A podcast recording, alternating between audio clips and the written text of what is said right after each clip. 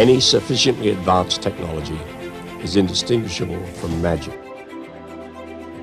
Professor Alan Lightman, a really uh, spectacular writer, thinker, an intellectual, and the author of so many wonderful books. I've read them all. And today, Alan, we're going to talk about the book that most influenced me in my life. It's influenced millions of people around the world. I'm talking about a problem book in relativity and gravitation. Let's talk about that for the next hour, shall we? Sure. that was uh, it's actually one of my favorite books, Alan, and and it's a little known book. It's probably your least read book, but it's it's one of my favorite books of all time. It has a, a series of books, but uh, problems in it, but it's not written in a dry textbook style. In fact, it's written in a style uh, that I use to this very day. And people ask me like, how hard is it to generate uh, gravitational waves? And I say, well, read Lightman's book, and you too can generate gravitational waves when you're on the Mass Pike or in the I 5 here in California. Just shake your fist out the window. And I use that example. I've never forgotten it in 25, 30 years. Alan, thank you so much for joining us. Uh, how are you doing today in these in these wild times that we're enduring? Um, I'm doing okay. Um, the world is not doing okay, but I'm doing okay. I, my wife is a painter, and we live on a small island in Maine uh, during the summers, and so I'm there now, looking out at some uh, a wood path that goes down to the our dock, and then the ocean is beyond that. So I'm I'm very very privileged to be here. Wow, that's uh, not a place, not a not a terrible place to uh, to be, you know, confined in, in some sense. But uh, but of course that that theme runs through your book, uh, which I understand is being turned into a, a, movie. I wanted to get a quick update on that. What is the status of that wonderful book, which I've listened to and read as well? Uh, stars, uh, searching for stars on an island in Maine. What is the status of the movie adaptation? well, we we have a uh, a producer, uh, Geoffrey Haines-Stiles, who was the senior producer of the original Carl Sagan Cosmos series. We've we've uh, written and rewritten the script. We have uh, some associate producers who are camera people. We have a musician, uh, Zoe Keating, same last name as yours. She's a cellist, uh, and we've done everything except the filming. And uh, my first conversation will be with the Dalai Lama in one month. In that book, you talk about explorations with uh, encounters with Buddhism and notions of time. And I think that theme runs through many of your books. Maybe we'll start there. Uh, one thing I've, I've noted, and it occurs in, in almost all of your books, I think, is the notion of the Planck time. You know, the Planck time appears in many of your books. I wonder what is it about the Planck time that's so interesting to you? Is it a fundamental, or is it kind of like uh, a, a, coordinate singularity? It's kind of an accident of of um, you know just a coincidence of numbers, or is there something significant about it? You know, does does um, motion really act jittery at, at at fundamental level, or is it just an accident of some you know numbers that human beings use? Well, I don't think it's an accident of numbers that human beings use. Just like uh, the number of, of particles in a mole, uh, Avogadro's number, is, is a real number. Um, the significance of the Planck time is, is that, that that's approximately the moment in the evolution of the universe where quantum gravity was important. Uh, that is the, the merging of quantum physics with uh, general relativity. Um, uh, quantum physics of course, uh, you know all of this, but I'm saying this for your guests. Quantum physics tells us how matter behaves at the subatomic level. Uh, and one of the, the characteristics that particles can be in two places at once. Very, very strange. Uh, general relativity tells us how matter and energy change the flow of time and the geometry of space. And the two of them are both important uh, at a uh, particular early, early, early moment of the universe uh, when it was about 10 to the minus 43 seconds old. And the reason why that's significant is because that is probably the earliest moment where we can speak about time and space.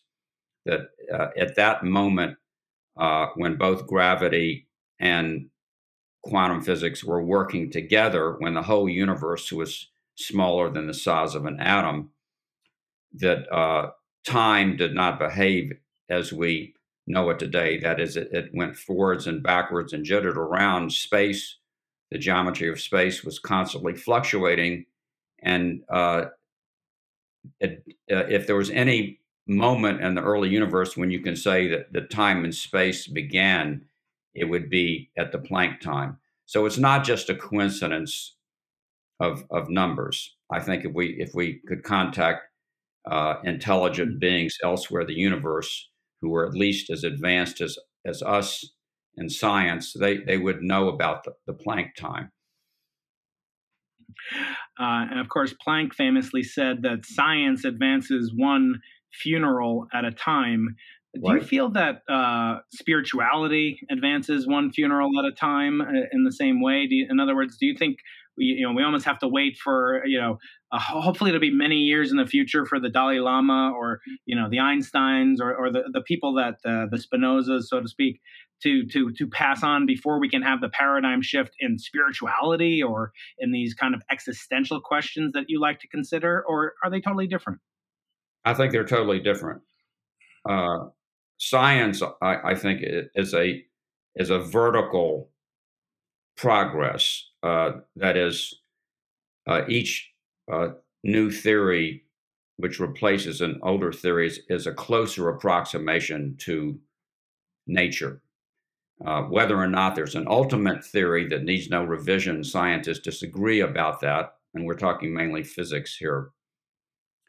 Uh, so, when Planck said that science progresses one funeral at a time, he means that that a theory is uh, is supported for a number of years until it's found to conflict with experiment, and then it's replaced by a new theory which is supported for a number of years until it's found to conflict with experiment.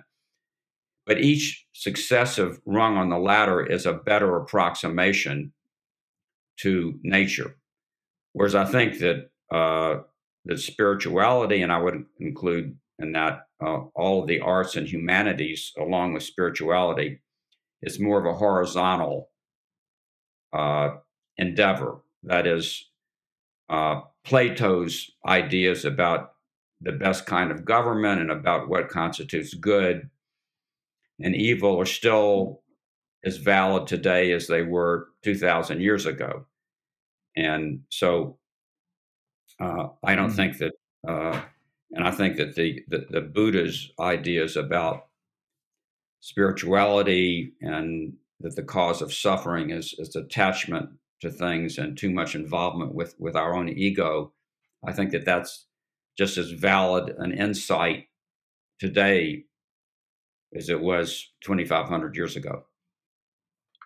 What do you make of the the fact that great men um, in science, in theology, even sometimes, are not the greatest uh, fathers, or not the greatest you know husbands are not the greatest you know mentors? Einstein himself as you know was not a great husband or father. Um, you know the dalai lama obviously is not a father. I once heard him quoted i've met him personally he's a wonderful man. Um, and uh, i once heard him quoted you know somebody asked him you know uh, your holiness um, if your brother were to die would you not be sad and he said i would try not to be sad um, I don't think I would be. You know, I try to be detached. I have three brothers. Um, they give me a lot of trouble. we fight. Uh, uh, I have, uh, you know, I have sons. I can't imagine being so detached, and I can't imagine having a full life, a life devoid of suffering, as I know Buddhism seeks to be. I'm Jewish, by the way. I'm a practicing Jew, but but the point is, how do you how do you reconcile these great minds with the fact that many of them were kind of I don't want to say schmucks as fathers, and I'm not including the Dalai Lama, but Einstein was certainly not a great right. father, and uh, and and and that's been well documented. You know, how do you reconcile these these great men with great flaws? Is it necessary, yeah. or is it you know uh, just a correlation? And, and I'm Jewish also, and, and Wagner, the, the, great composer, was an, an anti-Semite, as as was T.S. Eliot. So, um, I think that uh, that that these are, are perpendicular aspects of human nature. Um, that is, the the the part of our DNA that codes for uh, creativity, imagination, intelligence, talent. I think is it's a different part of our DNA that controls for our character and our uh, values and our behavior. So there's no reason why these two why these things should be correlated, why they should have anything to do with each other. And there are people who have made brilliant contributions to, to music, to literature, to science, who are you and I would call them uh, decent, honorable human beings. And there are also people who have contributed to, to art and literature and science that you and I would consider to be uh, horrible human beings. Uh, so there's no reason to expect a, a, correlation as far as I'm concerned. Mm. Hmm and uh, yeah, I certainly view that. And also, you know, Carl Sagan, who was, you know, ethnically, biologically Jewish, I think he was a great father. And obviously, you know, it's not a prerequisite that you're practicing in any way. Uh, he was I actually had his w- widow, Ann Druyan, and I had his daughter on the show uh, last year. It was quite delightful. Um, I want to ask you uh, a little bit more about Einstein, but before I do, I want to ask you about uh, the your, your the current book, the the role of ego that is uh, that is played throughout the book, and I think, or that is demonstrated throughout the book, at least in the character of Andre Linde, who plays a role in my story, uh, the story of BICEP2, the story of inflation, right. chaotic inflation, and you look at this remarkable individual, and you and you sort of talk about him as the man, you know, who comes closest to grasping infinity uh, in the modern application of chaotic inflation. Uh, you say of him, and I quote, it's a beautiful kind of uh, uh, of, of passage. Um, you know that he has this this uh, this this healthy ego, and it is it is something that that drives him. But it is um, you know he has come up with the most expansive concept of spatial infinity, and you compare him not you know disfavorably with with the great you know Anaximander and and and so forth. And I'm not disputing that, but um, but how do you reconcile these kinds of things with with the type of science that he does, which you admit may not be falsifiable, and and and we'll talk about that as a rubric for for for science in a minute. But but how do you balance that kind of ego that it takes to do great novel science with the humility that you have to have that nature may never afford you the opportunity to be proven wrong? Well, I don't think it requires humility to think that you might be proven wrong. Um, uh, I, I, think that you can be a great scientist and either be humble or arrogant. I think that again, you know, going back to whether you can uh, be uh, a talented person and and not be uh, morally good, I think it's the same thing. That I've, I've known great scientists who are arrogant, and I've known great scientists who are humble. Uh, but it certainly does not take require humility to to do science. Uh, I uh, you might remember that that when uh, and we're speaking of Einstein Einstein now that when his theory of, of, of gravity, general relativity, predicted that light would be deflected by the gravity of the sun or any massive body, which which is not true in, Newton, in Newton's theory, earlier theory. And uh, the British scientist Arthur Eddington went uh, to test that during an eclipse to measure that. and uh, sent a telegram to Einstein saying that that his prediction of his theory was confirmed. Um, and I think someone asked Einstein what he would have done if the experimental result had disagreed with this theory. And his resp- response was, then I would have felt sorry for the dear Lord because the theory is right.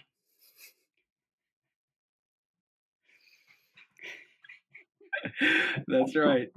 And uh, you know that brings me to my uh, to, to, another theme of today's conversation, which is you know the proliferation of that three-letter word God uh, that appears so often in uh, various regimes in physics, but specifically in cosmology and particle physics. You know, Alan, uh, I don't know about MIT, but you know, I, I never noticed, you know, in the condensed matter, you know, uh, experimentalist hallway, you know, I never noticed them talking about the you know the god instanton or or the the superconductor god or you know it's yeah. always in the in in you know the god equation it's always in the god particle the theory right. of everything is the mind of god according to stephen mm-hmm. hawking what is it about our friends and, and and some of my best friends are string theorists right that that gives this imprimatur by the way do you think they really believe i had michio kaku on the show uh, he claims to be agnostic. I really think he's functionally indistinguishable from an atheist. In other words, he right. doesn't go to the same church that Richard Dawkins doesn't go to. Uh, he was raised Buddhist. He uh, became, or no, his parents were Buddhist. He was raised Episcopalian, uh, Presbyterian, or Episcopalian. I can't remember which one.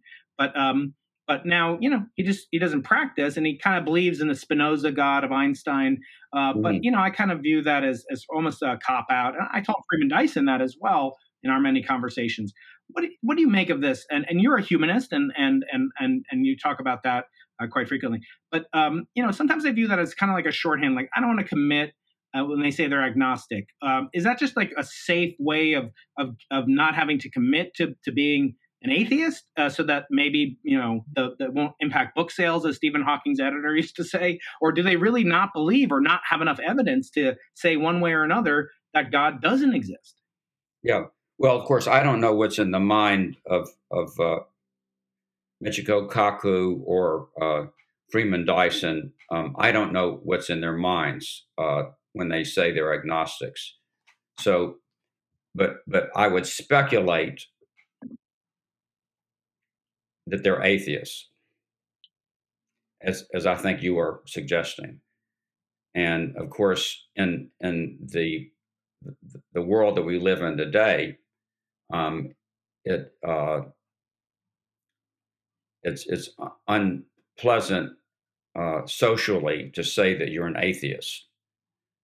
Uh, I mean, R- Richard Dawkins, of course, has made his name on saying that he's an atheist, and I don't agree with much of what he does. Not because I think his arguments are wrong, but but I think that he is condescending and dismissive of believers, and uh, so I I respect people who who believe in God. Uh, I have many many friends who are quite smart and talented and creative who believe in God, and I totally respect that.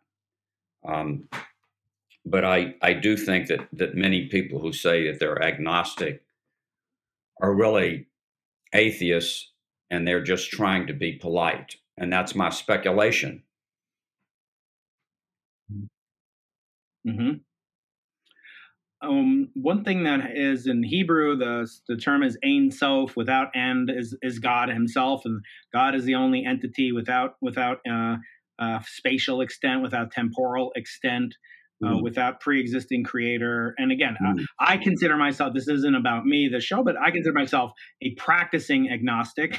you know, in that I am searching, I am looking, I am not ruling out, but I'm also not. You know, uh, I am I am not devout. I don't wear yarmulke. I don't. Uh, I keep mm. kosher, etc. But I, I think if you tell somebody from the beginning that there's no God, as Dawkins does, you establish, as you say, dismissiveness, divisiveness, and you might even undermine your own case against atheism, you know, for atheism. Um, and I think Hitchens and others did a much better job. Um, well, well, Dawkins not only says there's no God, but he says that people who believe in God are stupid. Part ways with him on that. Yeah. And he also said things, you know, if you raise your child as a Christian, it's like child abuse because no one's born a Christian. Yeah. Anyway, we, we don't talk about him. But in, no. in Judaism, uh, there's a notion of, of, of, you know, God is this infinite being. And in your conversation in a Probable Impossibilities, you talk with Linde about infinity. Now, one thing I've had uh, a lot of discussions, uh, for example, with Sir Roger Penrose, I'll put a link to it somewhere in the in the screen here, uh, is about you know the notion of singularity and that we're always told we need a uh, theory of quantum gravity because the singularity in a black hole or at the origin of time in the Big Bang, uh, which he doesn't believe in, as you know, um, uh, features this kind of transition from infinite temperature, infinite density, infinite uh, pressure to something finite. But I don't know of a single phenomenon in nature that is infinite. I know of things in math that are infinite, but I don't know of any physical process that can transition right. from infinity to to finite. And he gives you an answer in the book that's reminiscent, as you quote uh, uh, very astutely, as you know, you know Hilbert's Hotel, which we'll put a little diagram, you know, people checking in and checking out. Uh, but um, yeah. but he doesn't really answer the question uh, which you posed. But I think it's a very good one. Have you ever gotten a good answer to that question of how do you get from you know Zeno was asked this question in a different form two thousand five hundred years ago? How do you get from an infinite quantity of something to a finite quantity of something in a finite time? Does anyone have an answer to that? Well, you're you're not when when cosmologists talk about uh, the infinity, uh, uh, spatial infinity. Uh, what what they mean is that you could go, get into a spaceship that went uh, at the speed of light or even faster. Uh, well, we can't go faster, and you, you and and you would never come back to where you started. Um, if the universe is is is finite, um, eventually you would come back to where you started if you could if you could freeze it at a given moment. Um, so I don't think the question of going from from infinite to finite ever comes up in that kind of understanding of what's meant by cosmologists. We're, we're not uh, each thing within the universe is finite, but if you got into a, a spaceship and, and traveled, you know, at the speed of light, you would you would keep going and keep going and keep going and keep seeing new things, um, uh, except for uh, the, the the the the fact that uh, discovered in 1998 that the universe is, uh, we, appears to be accelerating. So you would you there would be a limit to how far you could get um, in terms of seeing new things. But uh, if you could freeze the universe right now so that it was not expanding, not accelerating, just freeze it, then if you got in a spaceship and went at the speed of light, you would never come back to where you started. You would just keep seeing new galaxies, new things. And that's what the, what is what the cosmologists mean by a universe is infinite in extent. So, so I, I, I think that we don't have to worry about how to go from the infinite to the finite. Linde himself has been, been uh, remarkable. You know, maybe it's the uh, you know, it's this it's this indomitable Russian spirit, and and uh, which I love, yeah, uh, and have always been enamored of um, as a as a Russian fan. My wife was asking me yesterday, how do you say, you know, there's like Sinophile and there's you know Japanophile, but is there a word for Russianophile? I don't know, maybe you know, but um, but at some level, you know these Russians have this preternatural you know gift for for confidence. And I remember a debate that he had with Martin Rees and Steven Weinberg and they were talking about the multiverse and they were saying you know what level of credulity and confidence do you have would you bet your life would you bet your dog uh, right. etc mm-hmm. and you know and the, the, famous joke is that you know linde would bet uh, martin martin rees who's been on my podcast and he said he'd bet his dog and uh, Linde said he'd bet uh, his his life, and Weinberg said he'd bet uh, both his life and uh, I mean he'd bet Lin- Linde's life and and Rees's dog um, on the existence of the multiverse. Um, you know, and I, I, I did a video once about this and, and the nation, nature of faith and, and to what level do you really have to have faith and, and you end the book and you end that, that chapter about, you know, it is kind of this most beautiful and kind of the closest we get to, you know, the improbability of infinity and, and so forth. But, you know, at what point do we, do we really let the beauty of equations substitute for, you know, evidence and and you speak about Dirac's God. You know, the only time Dirac ever mentions God, you quote in the book. You say, you know, God is a mathematician of a very good order. Um, and that's the only time Dirac ever talked about God. You mentioned that in the book. Um, and so, and he also said it's more important that your theories be beautiful than they be, you know, subject to experimental verification. so I guess Linde and him would get along well. But you know, what's your opinion, Alan? Do, should we, yeah. you know, re- are we relying too much on Popper? Are we are we putting too much faith in the Popperazzi, as my friend Leonard Susskind says?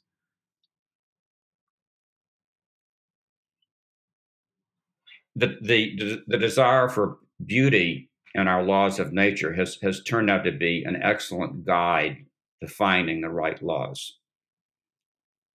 So so just on a practical basis, it's worthwhile for people like Dirac uh, Paul Dirac, to uh, and and uh, Ed Witten uh, with string theory to look for beautiful mathematics. That has paid off in the past as a practical matter, but science ultimately is an experimental enterprise.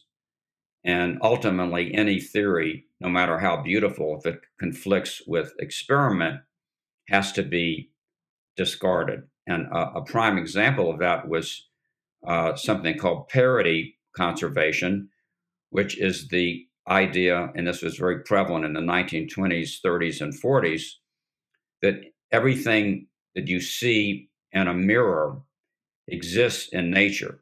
Uh, when you look in a mirror, you you reverse right hand and left hand, and the the statement of parity conservation is that the right-handed things that there are an equal number of right-handed things and left-handed things in nature. Uh, that the mirror image of nature also exists. In other words, and it's a very pretty idea. That is, why should nature have a handedness? Why should things more things be right-handed than left-handed?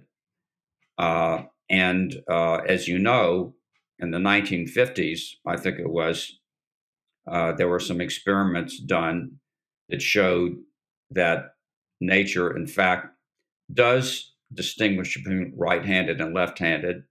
That that the mirror image of nature does not exist in the same quantity, and that this beautiful idea is wrong. So so then everybody had to go back to the drawing board and start revising their theories to agree with this new inconvenient fact. and uh, you know, even Einstein, uh, despite his statement about the, the, bending of light, I think did put a lot of stock into an experiment and even suggested some experiments of his own. Uh, so uh, it's true that today theoretical physics has sort of backed itself into a corner where we believe in, in these things like the multiverse and string theory that have uh, beautiful aspects to them. And of course, string theory is very beautiful mathematically, even though I don't understand all the mathematics of it.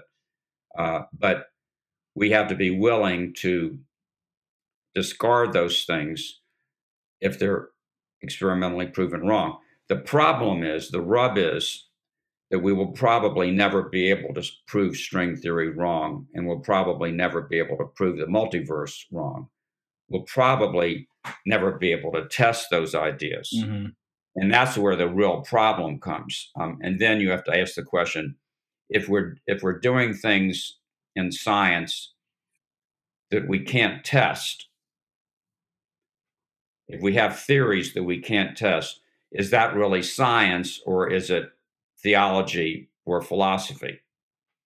And you know we can debate on that question. Mm-hmm that gets into the, the question of what is science my uh, theme, and I can't resist putting in one sound effect if my listeners will indulge me. I'll put in a baseball sound effect here, Alan. And that is, I think it's very important to get points on the board. And uh, I talked to your crosstown rival, Cumrun Vafa, last year, and I said, you know, tell me a falsifiable prediction that string theory could have been wrong. And he said, well, string theory has a prediction that the mass of the electron should be essentially it was, you know, a couple thousand or million times greater than the Planck mass or, you know, less than the Planck mass. and a couple of billion times less than the Planck. You know, so some range that's pretty big. You know, the Planck mass is pretty large. Um, but but anyway, it was a prediction. It was a wide range. It was like me saying, you know, I weigh less than you know 80 tons and greater than a microgram.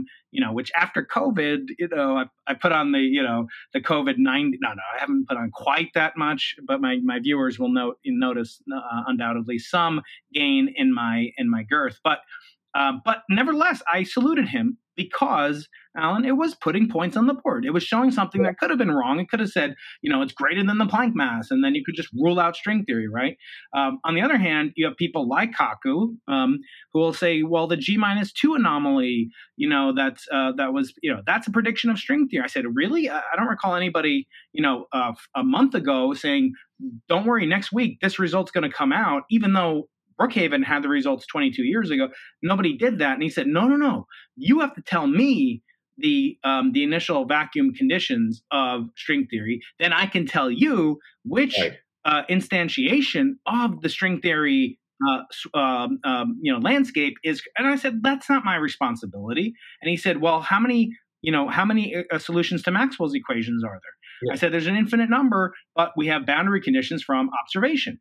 And so my right. my imprecation, you know, to string theorists is look for the low energy limits. Look for the ways to connect with observations that you already have. I mean, you know, when people tell me they need a future, you know, hadron collider, you know, squared, I say, well, you know what you do have that, you know, that God or or you know the multiverse has given you. It's given you this this collider that takes these 30 solar mass, you know, black holes and crashes them together at half the speed of light. You know, what's wrong with that?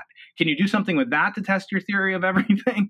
And and usually they say no. Say that one of the problems with string theory is that that there are a zillion different possibilities or vacuum states to use your language to start off from.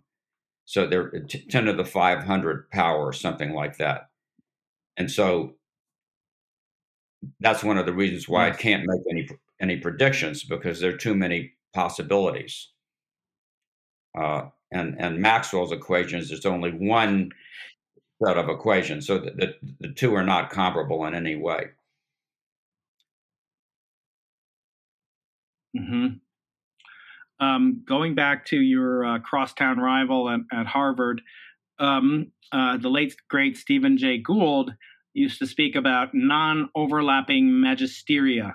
He used right. to say that religion and science were separate, you know, but equal. I want to apply that to writing and science, and you do both exceptionally well.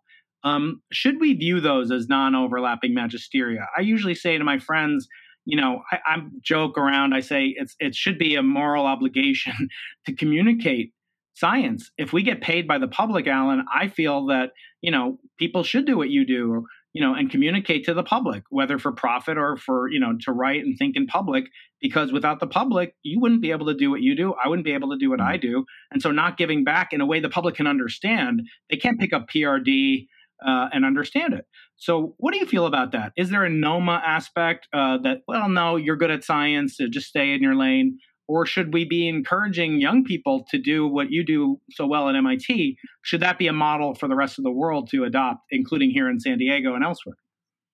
Well, I think that there should definitely be some scientists who communicate with the public and explain science well to the public and write about it uh, in not only a, a, a, factual, accurate way, but in a, in a literary way. But I don't think that all scientists need to do that. Um, you know, if if if if every scientist wrote a popular book, nobody would have time to read them all, or even a small fraction of them. So I think it's efficient for the community of scientists to produce an, uh, several people who are writing about science for the public. But it's certainly not a moral responsibility for every person to to do that. That's that's my when I say every person, I mean every mm-hmm. scientist. I certainly think that that every scientist mm-hmm. should be sympathetic to this activity. And there was a time in the early 1970s when uh, very few bona fide scientists were writing about science. Uh, Lewis Thomas and Stephen Jay Gould in the area of biology. Um, let's see, uh, Jim Watson and uh, Richard Feynman uh, in the areas, uh, well, Jim Watson is biology, Richard Feynman and Steve Weinberg in, in physics. Uh, there was a period of time then where where writing uh, for a scientist to write about write about science for the general public was considered a, a waste of time. It was uh, you were looked down upon as a scientist right. by the scientific community. Um, I think that that era has passed. Uh, I do think that that every mm-hmm. scientist should respect those people who are spending part of their time or even all of their time writing about science and talking about science for the public. Mm-hmm. Yeah, and certainly, uh, you know, sounds like you were also influenced very much by Carl Sagan, who you met, uh, I understand, at Cornell during yeah. a sabbatical you had uh, for a couple of years. Um, he was a great influence. I regret never having met him, but um, but he was a huge influence, and I I do know his his widow has been on the show and his daughter's mm-hmm. been on the show. Mm-hmm. He's a great uh, influence, and of course, I think he was unfairly penalized for outreach, um, famously not getting into the National Academy despite his incredible scientific output, creating you know new fields, astrobiology, and and so forth, and mm-hmm. not the least of which was his outreach to the public that reached billions in a way that even Neil deGrasse Tyson, who's in some ways a protege of his, who's also been on the show, I'll put a link to his episode somewhere around here. Um, I want to get to because uh, I know you only have an, another ten or so minutes. I want to talk about a book that made a huge impact on my life uh, when it came out in 1993. I was just a beginning graduate student, and that's Einstein's Dreams. Uh, and that is a, a wonderful, delightful uh, fantasy book. And, and that's so, you know, just I remember reading it. I was like, how can a professor at MIT write a book like that? And I, I wonder, first of all, if you're familiar with the works of MIT graduate um, uh, Levin and and her wonderful books, uh, her fictional books, uh, you know, that she seems to be kind of in that mold of, of like you know, super competent, also, you know, a relativist like you. um, you know, what is it about the, you know, the water on that side of the Cambridge uh, River uh, that that gave you the liberty to kind of write a fantasy, a, a book about uh, these different modalities, uh, these different ways that time can manifest itself, and and which uh, you know what what gave you the confidence to do that? You you were you know this is thirty years ago almost now.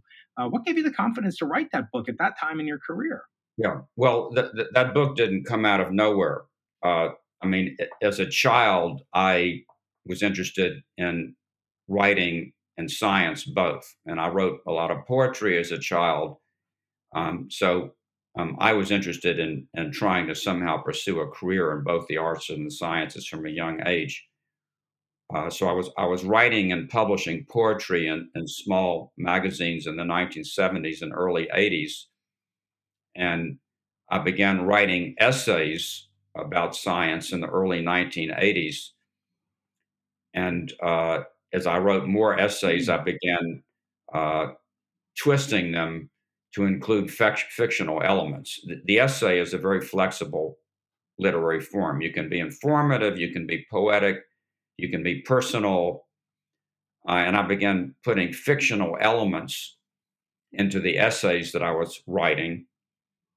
Uh, and eventually, uh, that led to Einstein's dreams. So there was a long runway for Einstein's dreams. Um, the, the runway started when I was uh, 12 years old. It, it, didn't have anything to do with being at MIT. Um, it just had to do with with my long-standing interest in both the sciences and the arts and in philosophy. I've always been interested in philosophy. Uh, when I was in college, I was debating about whether to major in philosophy or physics. I took a lot of philosophy courses, and uh, philosophical ideas have entered into all of my writing, uh, which is, uh, I, I, think it's apparent in, in the book Einstein's Dreams. And I have a question um, from my audience about that wonderful book. Uh, and it relates to uh, a, t- a topic that we had discussed earlier, and that's Sir Roger Penrose's past guest Nobel laureate. Um, past guest on the show, of his conformal cyclic cosmology. There's a lovely quote, and this is from James R., one of my listeners. Uh, there's a lovely quote in Einstein's Dreams which made me wonder suppose time is a circle bending back on itself. The world mm-hmm. repeats itself precisely, endlessly. What do you think about um, Sir Roger Penrose's ideas? And and um, obviously those came out actually afterwards. You talk about his ideas later in this kind of Ouroboros uh, in other books that you've written. But um, what do you think about his ideas now, uh, 22 years, uh, 28 years after uh, Einstein's dreams. Uh, have you, you know, if you wrote Einstein's dreams too, would uh, Sir Roger Penrose? Well, I wasn't aware that that Penrose was advocating a cyclical universe. Um, I'm I'm I'm aware of his work in cosmology, and I'm aware of his his of, of his book, The Emperor's New Mind, in which he says that that that uh, that mental phenomena have have a quantum mechanical element to them. But I don't know anything about his advocacy of a cyclical universe. Uh, I know it's his, his his work on twistors. Yeah, he's uh, a real. He, he's he's a he's a, a, phenomenon. I mean, he's he's one of a kind. He's he's one of the you know maybe the greatest mathematical physicist in the last century yeah, he's uh, he is a phenomenon. He turns 90 this August. I'm uh, delighted to be able to speak at his uh, birthday party virtually. He's become a friend. Um, so his model, I, will I'll put links to the you know to the interviews I've done with him up here in the video when it comes out. Um, his his model came up really in contrast to Andrei Linde and the work of inflation, which he views as you know I, I guess I can't imitate him uh, but as, as a form of you know rubbish, as the British might say, in that you know this this spawning of the multiverse, at least in spatial infinity, uh, is very problematic, and as you know he has said, and my friend Paul Steinhardt has said, you know, is undermining of the scientific method, in that it basically makes you know falsification and and the 400 year old practice of science dating back to Galileo, you know, impractical and and uh, and so forth. We don't have to get into that. We've already spoken about it. But he has these unending cycles that he calls aeons, uh, uh, uh, uh during which the very low entropy conditions of the universe can be um, gobbled up, and and the universe can be started off cyclically um, without a bang, without a singularity. Um, and it can repeat many times over. And he claims there's evidence for it. I've actually uh, fought with him about the evidence that he claims is kind of confirmation bias um, and that's kind of fun to do to, to, to challenge somebody who himself is an iconoclastic um, character challenging yeah. the dominant orthodoxy. I want to ask you, uh, getting back to Einstein's dreams, what of those uh, many scenarios of time, of, of, of, of, universes, of different ways that things can play out? Um, how did, you know, wh- which one kind of resonates with you? For me, as a parent, it's impossible not to think about the universes you know where where where you know children and parents are interacting in these ways either there there's a barrier and they cannot interact and there's there's a mournfulness and there's there's a there's a soul in that book. It's so painful. And i couldn't have appreciated that alan as as i didn't as a as a 21 year old graduate student. And now i do reading it again it's so delightful by the way if you're an audible member um, and I hope someday Audible will hear this and, and sponsor me. But anyway, uh, but you can listen to it for free. Um, it's on Audible, I believe, if you're an Audible member. So I urge people, if you've read it already, please read it again, listen to it again. I think Alan will get the uh, residuals no matter what you do.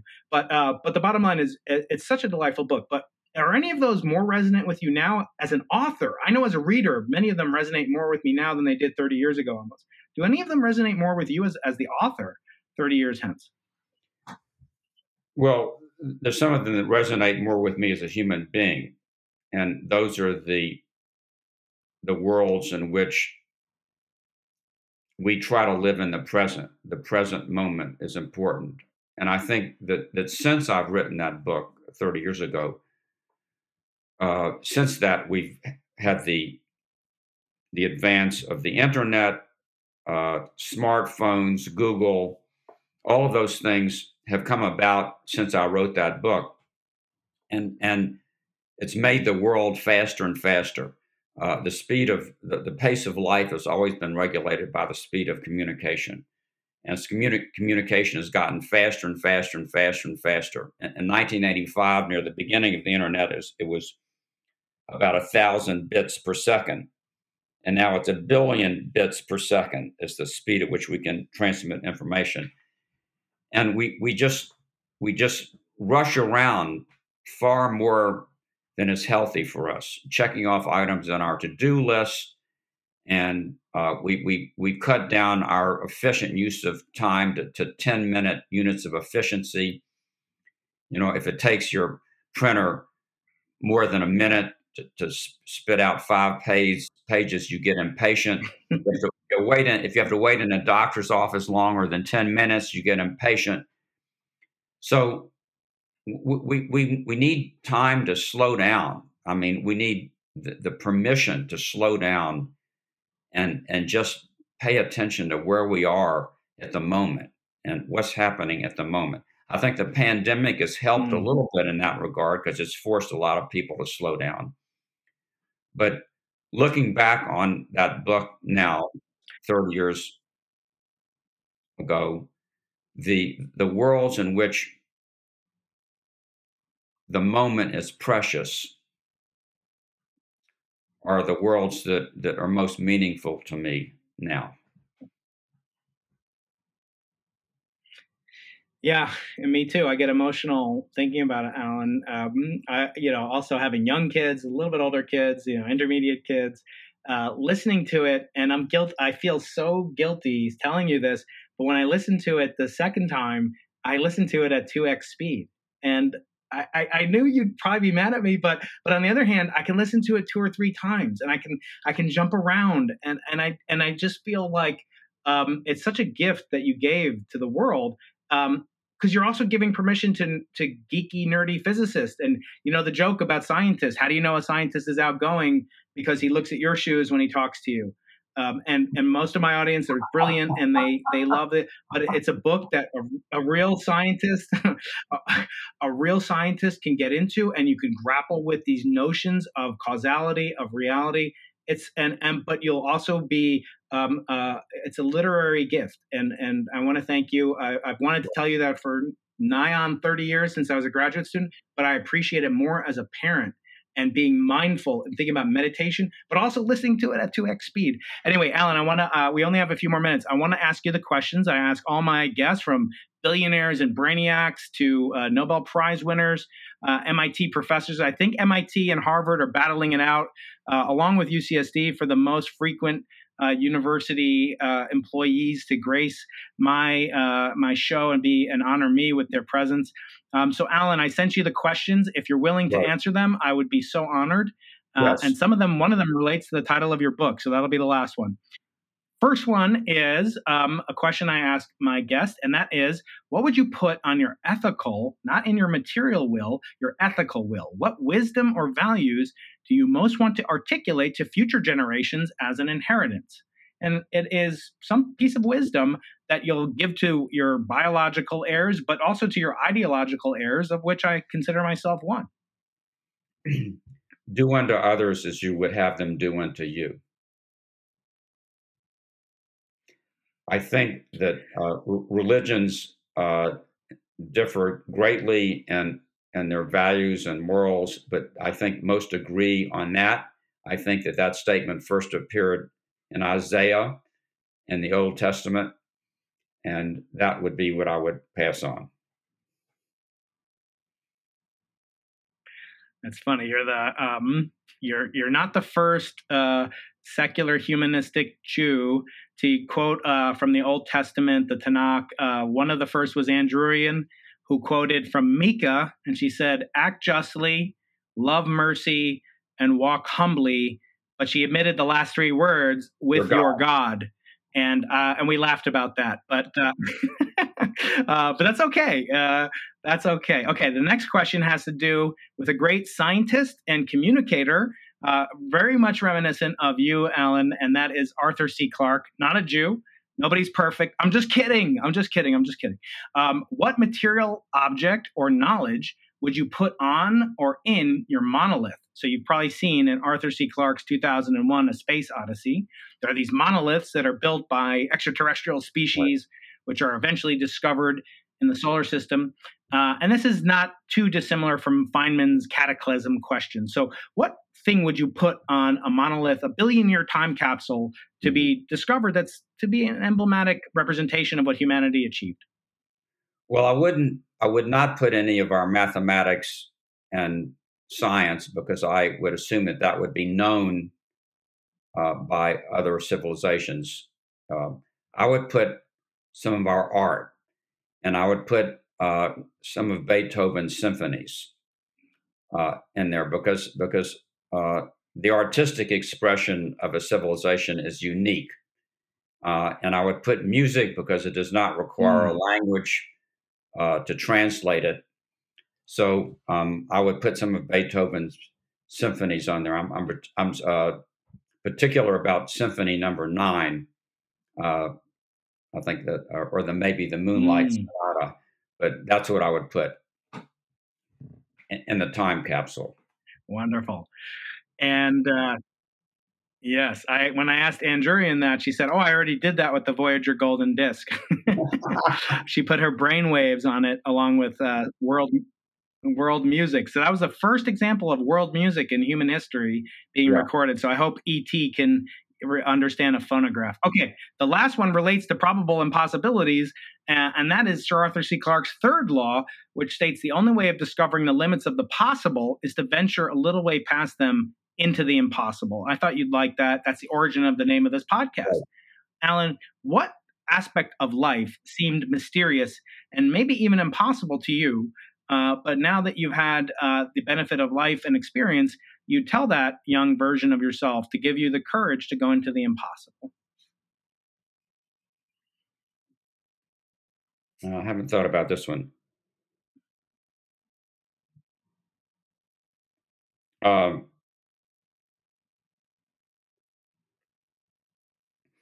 well, I think something that that uh, that I couldn't imagine when I was a young person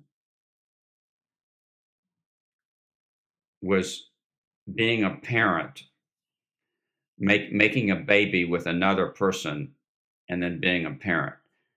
Uh, I think as much as we read about that and talk to other people, that we don't really understand what that is until it happens. Uh, it's it's of course your your mm-hmm. parent mentioned that here, but it's it's one of the most glorious aspects of of living. Uh, of course, people who don't have children uh, often have good reasons for that. So I'm not uh, you know discounting that decision, uh, but that's something that I couldn't possibly imagine when I was a young person. Yeah. But as you already said, even if you don't have parent, even if you don't aren't a parent and don't have children, you can still pass on your values, your wisdom um, to ideological uh, heirs. Alan, right. I want to thank you so much for being uh, a, a mentor remotely to me, whether you wanted to or not. Thank you so much, and have a wonderful rest of your day. Thank you, Brian. Thanks for inviting me and having me on here. Any sufficiently advanced technology is indistinguishable from magic.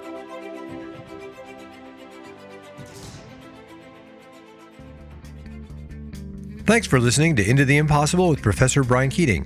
Please support the show by rating, commenting, sharing, and leaving reviews.